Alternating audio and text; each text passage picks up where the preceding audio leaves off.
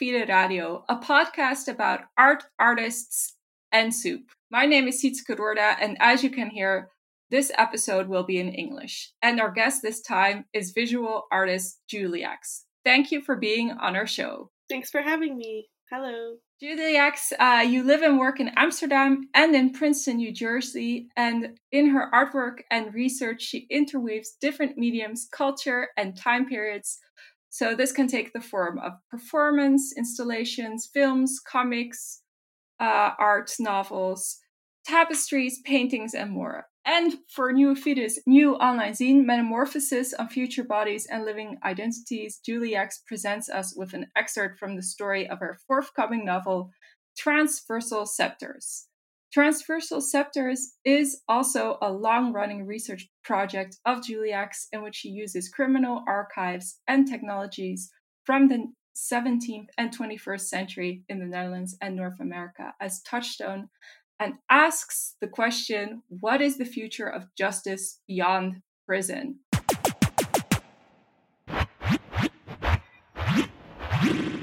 So, in your fictionalized stories uh, for the online zine Metamorphosis, you introduce us to Peter Jacobs, uh, also known as uh, He is a real historical character that lived in the beginning of the 17th century in Haarlem and was uh, put in one of the first institutional prisons in the world. Can you explain why you chose to write a story about him? Yes. So, this character, who real person, Huluk, stood out to me in the archive because he was part of this um, story of the one of the first documented prison uprisings ever potentially.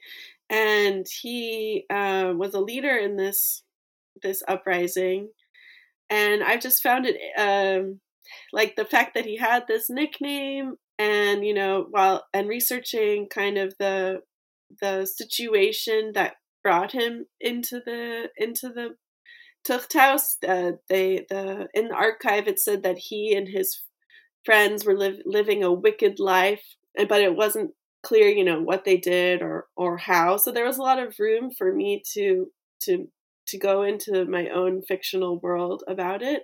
And so I was uh, thinking about you know his social conditions the position the society placed him in and perhaps the people who raised him and I open the story with, you know, the fact that he he wasn't completely an innocent person, but then he also was raised like in violence, like he hit his mother every day. But on the other hand, we don't know if she hit him also, right? So there's this uh, question. Basically, what brings people into prison in general is that people have are hurting, and so that is reflected in different ways. And uh, yeah, so I was curious about, you know, a teenager who gets into trouble. And then also, I don't know if you heard this, but like there was this uh, coincidence I found that there was a story in the historical archive that there was someone buried in the Grote Kerk who also uh, was hitting his mother in Haarlem. So I found that to be kind of a funny coincidence. So I left that in. Oh, mm-hmm. that is interesting. So as I understand, there's like there's a, a, a, couple of things that really make him stand out, like that he did an uprising, for example, but also that there's still like a lot of possibility for interpretation that makes it interesting also for a novel to to write about him. Yeah, exactly. Like the archive gives me enough uh detail like juiciness to kind of then sculpt my own uh, character within the archival skeleton. Mm-hmm. Mm-hmm.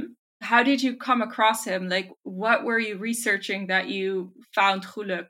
Well, um, so back in 2016 and 2017, I started researching the the first criminal archives in Haarlem with um, the dramaturg co co producer of the project, Susanna Sanders we were researching Haarlem and we found this article by Peter Spierenburg, who unfortunately now is deceased, but we actually got to meet him. He's a scholar on the history of, of criminal punishment and um, and also just crime in the Netherlands, but also beyond. He, in his early historical historian days, he wrote an article about the first prisoner of Haarlem. So this was this man Jan Gillissen, who's also in the novel. And um, so we went into the North Holland archives in Haarlem, and we had you know these transcriptions of the the first books of the registry so really the very beginning of recorded um recorded crimes in Haarlem, recorded prison life not just prison but also just like the trial like the recorded ah. yeah the ah. recorded uh crimes like uh what happened in the town and and who did what and and most of the time the punishments were like banishment or maybe being beaten, these kinds of uh, things. It was generally banishment or expulsion or being like kind of physically punished. And then, you know, this early criminal archive also shows the how they they invented a prison and they they started to use it.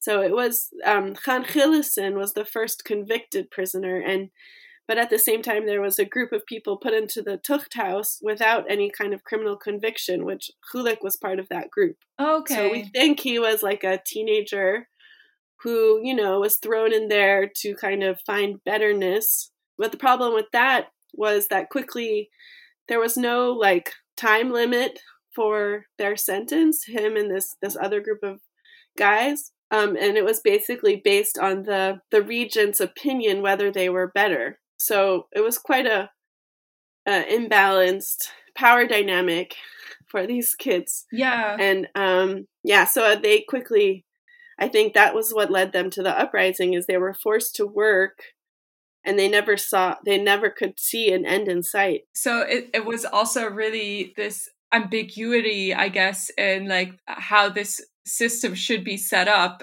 actually from the from this get go actually. Yeah at least for these for these young men. For jan gillissen it was um there was a sentence that he had. So he had kind of an end point. But what brought the two stories together jan gillissen's story and this group of guys is that the the young group of guys staged the first uprising mm-hmm. and involved you know the whole prison. And then 10 days later jan gillissen did a one man uprising and that ended more tragically. How did it end? Well, he he stabbed one of the aldermen or one of the schepenen as a way to like get out, and the person didn't die, but because it was like much because he was more violent, um, they decided to execute him in the as an example because I guess they didn't want any more uprisings. So his story has a more of a tragic ending. Yeah, yeah, indeed. Why did you decide to make this story into a novel instead, for example, a film or another form? Well, actually, I am kind of I'm working on the novel because I I realized that there's so much I want to do with the story and I also I feel like it's helping me put it all together um, but I do want to I do want to make it into a film later and a like a like a series. It's um it's in process. Okay, I see. it's just uh yeah, I, I started kind of with the idea that I would make a film from the beginning, but what I found quickly with this project was that dealing with history had, you know, it opened up so much um, I had to learn about like the history of prisons, and I had to learn about like the history of punishment, and and, and I, you know, and I felt like a sense of responsibility to real people, and then also um, on the other side, you know, with the contemporary issues, especially in the United States, with mm-hmm. mass incarceration, and that being really connected to racism and like kind of this like new Jim Crow or like new slavery. Yeah, yeah, of course. Yeah, so it was like huge. It was so huge, and I kept on kept on kind of revealing more and more things I didn't know. so, uh, so yeah, I feel like the novel brings me back to.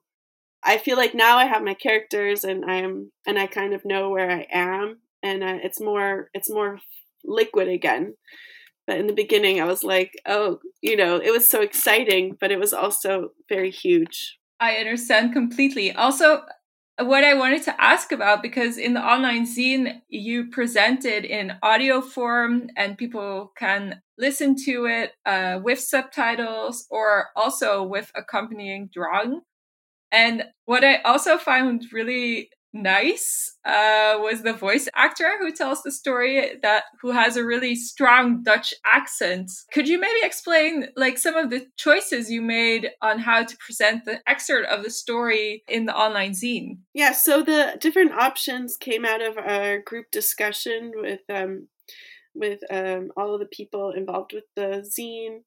Uh, we had these discussions with the other artists and the curator where we were um, talking about it was the middle of COVID.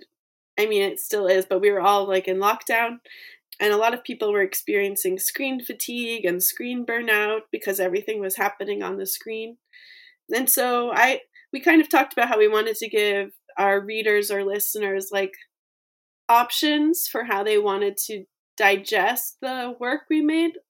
And also I felt like I was like for me, I was doing and I still like to do like uh, drawing as a kind of soothing. Yeah, yeah. It's like self soothing as well as you know being creative. So I felt like that's kind of nice to give the viewer something relaxing, um, but that also relates to the to the narrative.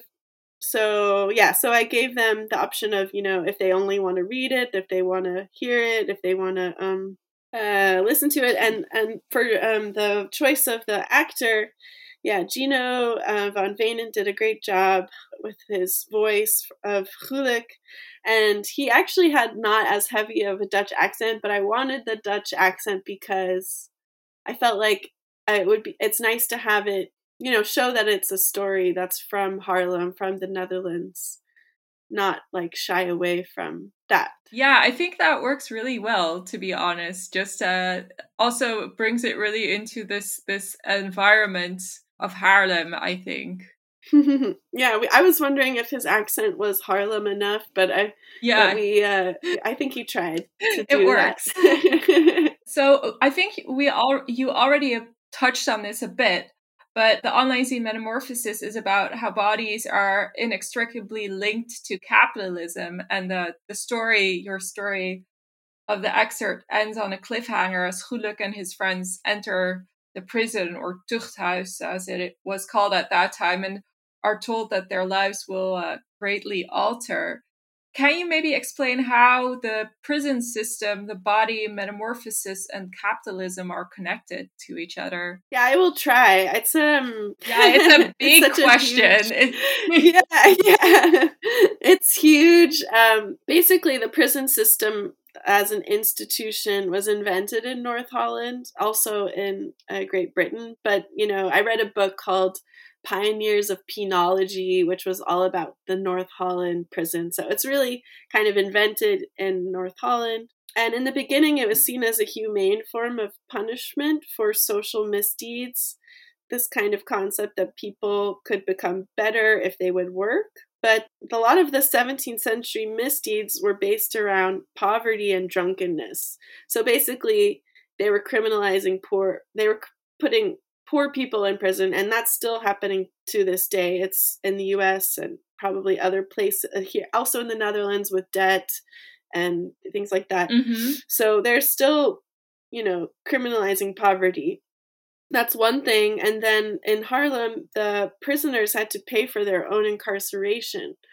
And so they did that by working for the textile industry, which was booming in Haarlem. There were, you know, roads that were just made for dyeing fabric that now are paved over, but um, the whole town was kind of based around the textile industry in the 17th century in Haarlem.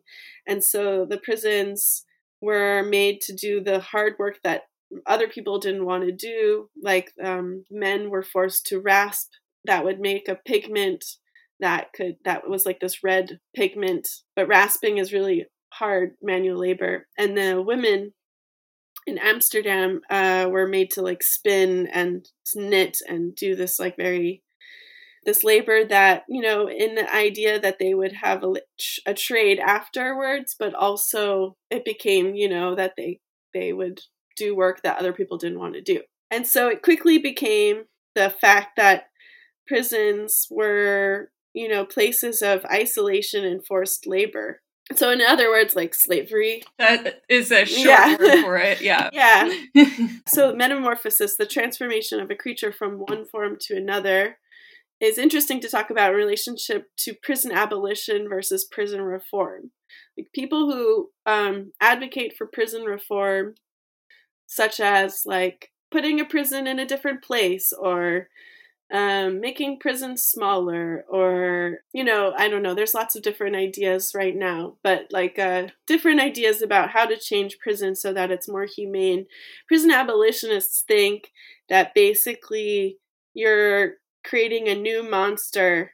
Like you're make you're metamorphosing you're metamorphosizing the same monster into a new creature.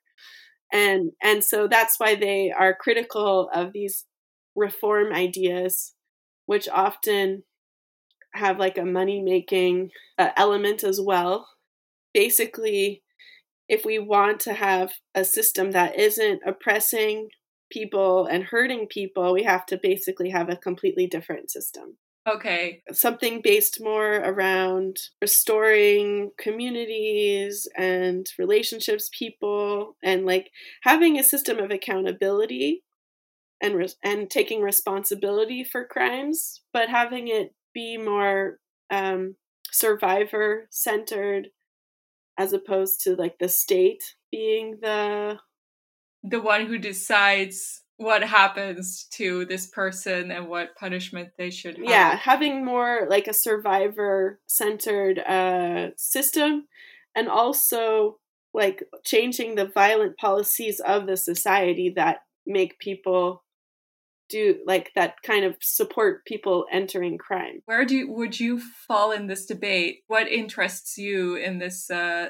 most? I think the ideal uh, way we will go forward in the future is um, if the both the um, survivor and the perpetrator and their communities have like an array of choices that they can choose from that maybe the society, you know, also chooses. So it's like there's a lot of choice in the system. And prison could be the option an option, but maybe like the last option. Yeah, yeah. You know, like the the the option that is like one of the worst things that you could like if you don't like there's this group I really like in um New York that is practicing restorative justice with um, violent crimes up to not murder or rape, but like up to that. And um, they use prison as this kind of like so what they do is they do a restorative justice process with the with the survivor and they create like a system of accountability and if the perpetrator does not fulfill their their uh, responsibilities to to take you know accountability for their crime then they'll have to go to prison. So it kind of creates this like you are given this you have to choose to do this other form which will maybe be harder and take more work you know and like more emotional work like to actually face the crime you did. But like the the idea is that the person will not do it again, like won't commit more harm, and then they will avoid prison, which is like gonna usually create more harm for both the person and their communities. This is I find very inspiring. Yeah, I understand, but it's also because I I've read a lot about these kind of um, uh, accountability processes when it comes to uh, sexual uh, sexual boundaries that are that are overtaken in some communities. And it it only works when the person that has done something really commits to it and really wants wants to change. Otherwise it's like it it goes nowhere usually. Yeah that is that is the that is true. And that's why i feel like it's like a choice based choice based system where it's like you choose like you give the person the choice to choose eh, choice to choose. Yeah. If they if they're able to choose for it then most likely the rehabilitation will be more successful. Yeah, so prisons right now you're you're deprived of almost any choices in the prison and then you don't get to really like have this sense of like oh i have some control of my life and i actually can make it better or face or like try to change. Yeah there's uh, this aspect although it's uh, i think a lot of the talk around prisons is always about redemption but there is i think not that much space for redemption in in prisons or redeeming yourself. With the way that it is today I don't think that like the, the you know this one of the original like in the U.S. there was this group of um actually oddly enough Quakers you know who are like super peaceful um advocated for like spaces of silence. Like what is it? Solitude? Like uh when people are put in solitude? Isolation. Solitary solitary confinement which is which has been studied and is seen as like a form of torture but you know, for Quakers, they would like choose it. And so when you remove choice, it nothing it doesn't work. Like it doesn't those kinds of things don't work. Like where you can reflect upon what you did. Like if you are not given the choice for that, or even the space to like uh, have a safe person to talk about it with. Like a lot of um I did a workshop in the Zutphen prison, the male prison, uh, with with this group talk that is producing my projects in the Netherlands around prisons, as well as um, this uh, social researcher, um, Femke Collingsfreck. And, you know, what I noticed, I was doing the creative workshops with these men, with, you know, it was like 10% of the prison population. It wasn't a big group, maybe 20% at one point. But, you know, what I saw was that they didn't have a lot of opportunities to use their imagination or to like you know explore empathy.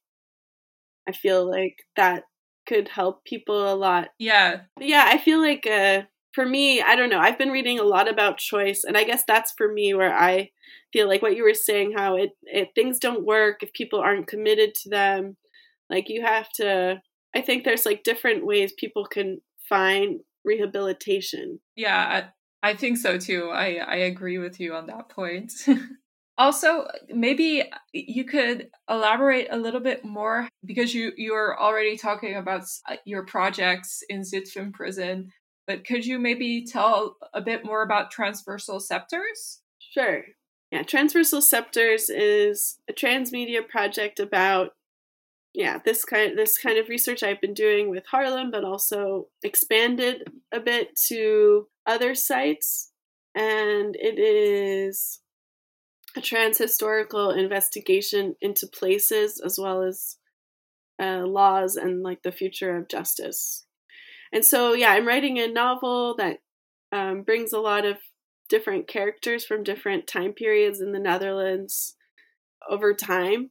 And it comes from my research and then it goes into the future. And it's pretty wacky. Oh, that's interesting. So it's actually kind of transhistorical and science fictional in a way. Yeah. Cool. And I'm going to be doing this fall um, a lot related to it, kind of maybe finishing a big part of it. Uh, I'm doing a, uh, performance film for the science fiction festival called Other Futures in November 6th and 7th at the Brakke Grond. I don't know how it will be with the new uh, COVID restrictions, but at least it will be a film. Yeah, hopefully it'll be open then, but otherwise maybe there will be an online screening. Yeah, possible. I think they always planned it as hybrid, and maybe it'll go even further onto the online way.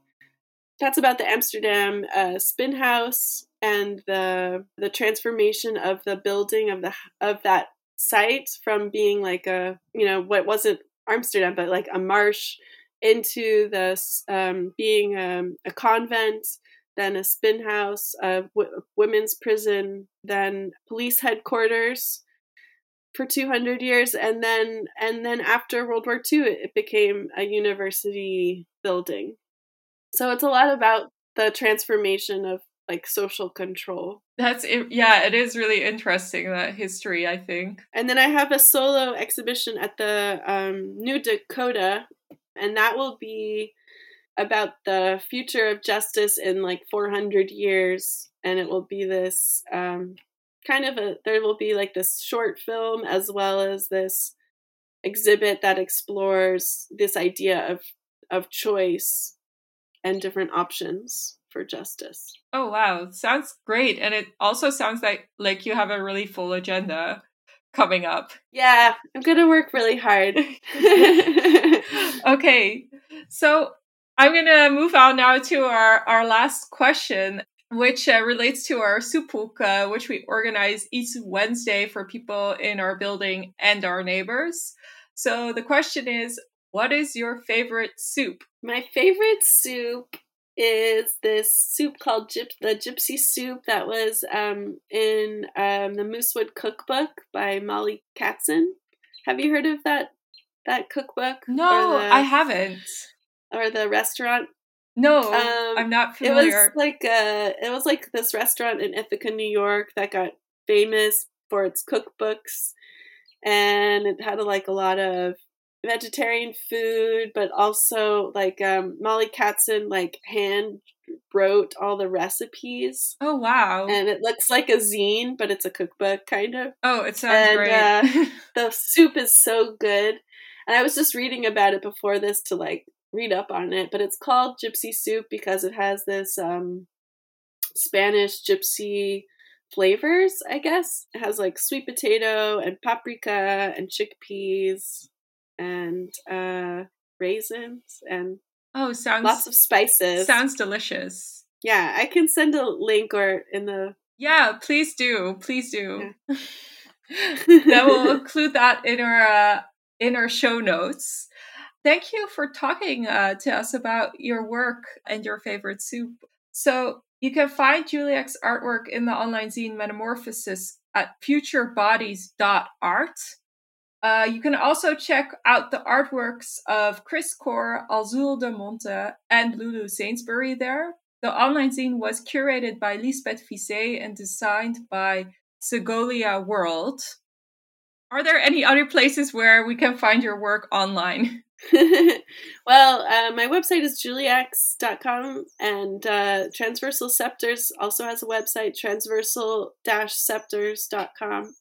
And then uh, I am also the author of a book called Architecture of an Atom, and that can be ordered on bol.com or Amazon, or at or you can request it at your local library. And that is like a graphic, a hybrid graphic novel that also is part of tra- a transmedia universe. Nice. This was the 10th episode of Nieuwe Radio. Visit our website, subscribe to our newsletter, and social media. You can find us on nieuwevide.nl uh, to stay informed about our newest episodes. This podcast has been made possible by the team of Nieuwe For this episode, the presentation and editing was done by me, Sietske Roorda. I do the PR and communications together with my colleague Saskia Burggraaf. Our team is further composed of Lisbeth Fisset, curator Ietje Veenstra, project coordinator, and Will Maris, our administrator. Thanks to Mensa Schik for our jingle, and until the next time.